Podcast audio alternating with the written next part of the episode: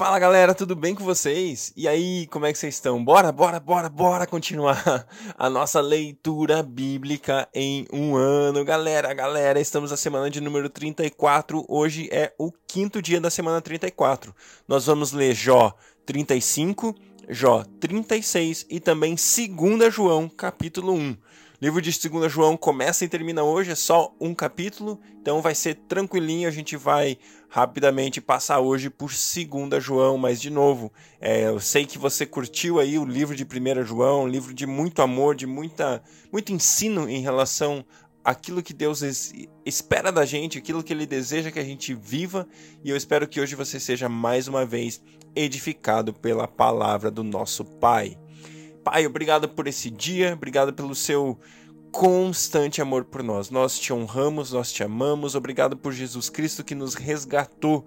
Obrigado, Deus, pela redenção que nós temos em Jesus. O Senhor nos coloca, Jesus, numa posição de filhos, uma posição de herdeiro, uma posição daquele que nunca saiu do jardim, daquele que, é, assim como Jesus ele é filho de Deus, o Senhor nos coloca como irmãos, como co-herdeiros de Cristo, o Senhor divide, Jesus, a sua herança conosco, como o Senhor é maravilhoso, como o Senhor é bom, Jesus, como o Senhor é grande para nós, Pai. Nós te honramos, nós te adoramos, nós te exaltamos, Jesus, Deus Pai e Espírito Santo. Muito obrigado por esse tempo de leitura na sua palavra, que ela penetre os nossos corações e mude as nossas vidas de uma maneira intensa, para que o teu nome, a sua glória e a sua fama se espalhe em nossas vidas e através de nós, Pai, em nome de Jesus. Amém. Glória a Deus, vamos nessa. Jó, capítulo 35. Eliú prosseguiu: Você acha que isso é justo? Pois você diz: Serei absolvido por Deus. Contudo, você lhe pergunta: que vantagem tenho eu e o que ganho se não pecar? Desejo responder a você e aos seus amigos que estão com você.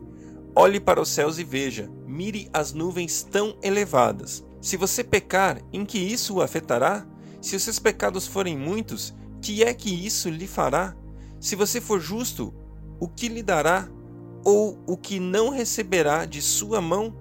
A sua impiedade só afeta aos homens, seus semelhantes, e a sua justiça aos filhos dos homens. Os homens se lamentam sob fardos de opressão, imploram que os libertem do braço, do braço dos poderosos. Mas não há quem pergunte: Onde está Deus, o meu Criador, que de noite faz surgir em cânticos, que nos ensina mais do que aos animais da terra e nos faz mais sábios que as aves dos céus? Quando clamam, ele não responde, por causa da arrogância dos ímpios. Aliás, Deus não escuta a vã súplica que fazem, o Todo-Poderoso não lhes dá atenção, pois, pois muito menos escutará quando você disser que não o vê, que a sua causa está diante dele e que você tem que esperar por ele. Mais que isso, que a sua ira jamais castiga e que ele não dá a mínima atenção à iniquidade. Assim é que Jó abre a sua boca para dizer palavras vãs. Em sua ignorância, ele multiplica palavras. Jó capítulo 36 Disse mais Eliú: Peço-lhe que seja um pouco mais paciente comigo e mostrarei a você que se pode dizer mais verdades em defesa de Deus. Vem de longe o meu conhecimento, atribuirei justiça ao meu Criador. Não tenha dúvida, as minhas palavras não são falsas. Quem está com você é a perfeição no conhecimento. Deus é poderoso, mas não despreza os homens. É poderoso e firme em seu propósito. Não poupa a vida dos ímpios, mas garante os direitos dos aflitos. Não tira os seus olhos do justo e o coloca nos tronos como os reis e o exalta para sempre. Mas se os homens forem acorrentados, presos firmemente com cordas da aflição, ele lhes dirá o que fizeram e que pecaram com arrogância ele os fará ouvir a correção e lhes ordenará que se arrependam do mal que praticaram. Se lhe obedecerem e o servirem, serão prósperos até o fim de seus dias e terão contentamento nos anos que lhe restam. Mas, se não obedecerem, perecerão à espada e morrerão na ignorância. Os que têm coração ímpio guardam ressentimento, mesmo, mesmo quando ele os agrilhoa, eles não clamam por socorro. morrem em plena juventude, entre os prostitutos dos santuários. Mas aos que sofrem, ele os livra em meio ao sofrimento. Em sua aflição, ele lhes fala. Ele, ele o está atraindo para longe das mandíbulas da aflição, para um lugar amplo e livre, para o conforto da mesa farta e seleta que você terá. Mas agora, farto sobre você é o julgamento que cabe aos ímpios. O julgamento e a justiça o pegaram. Cuidado, que ninguém o seduza com riquezas, não se deixe desviar por suborno, por maior que este seja.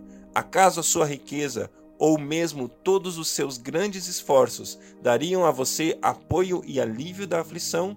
Não anseie pela noite quando o povo é tirado dos seus lares. Cuidado, não se volte para a iniquidade que você parece preferir à aflição. Deus é exaltado em seu poder. Quem é mestre como ele? Quem lhe prescreveu os seus caminhos ou lhe disse: Agiste mal? Lembre-se de exaltar as suas obras, as quais os homens dedicam cânticos de louvor. Toda a humanidade as vê de lugares distantes, os homens as contemplam.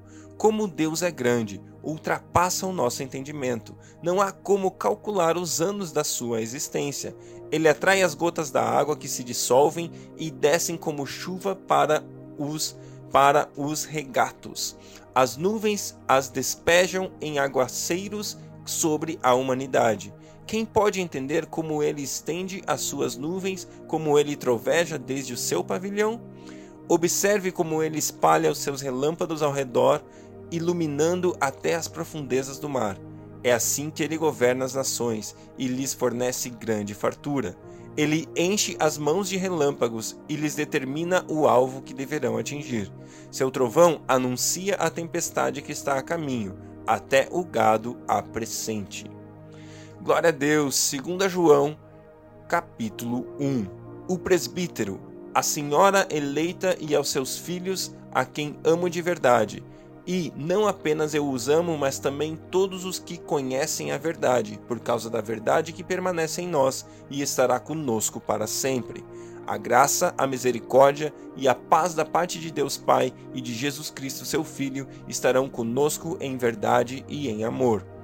Ao encontrar alguns dos seus filhos, muito me alegrei, pois eles estão andando na verdade conforme o mandamento que recebemos do Pai.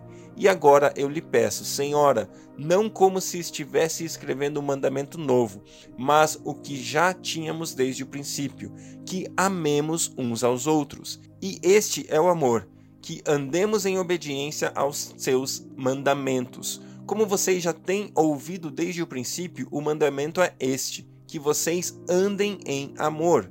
De fato, muitos enganadores têm saído pelo mundo, os quais não confessam que Jesus Cristo veio em corpo. Tal é o enganador e o anticristo. Tenham cuidado para que vocês não destruam o fruto do nosso trabalho, antes sejam recompensados plenamente. Todo aquele que não permanece no ensino de Cristo vai além dele, mas vai além dele não tem Deus.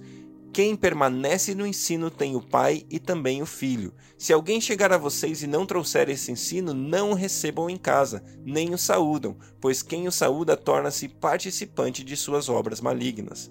Tenho muito a escrever a vocês, mas não é o meu propósito fazê-lo em papel e tinta. Em vez disso, espero visitá-los e falar com vocês face a face, para que a nossa alegria seja completa. Os filhos de sua irmã, eleita, enviam saudações. Glória a Deus, glória a Deus pela Sua palavra. Que Deus abençoe o seu dia e até amanhã.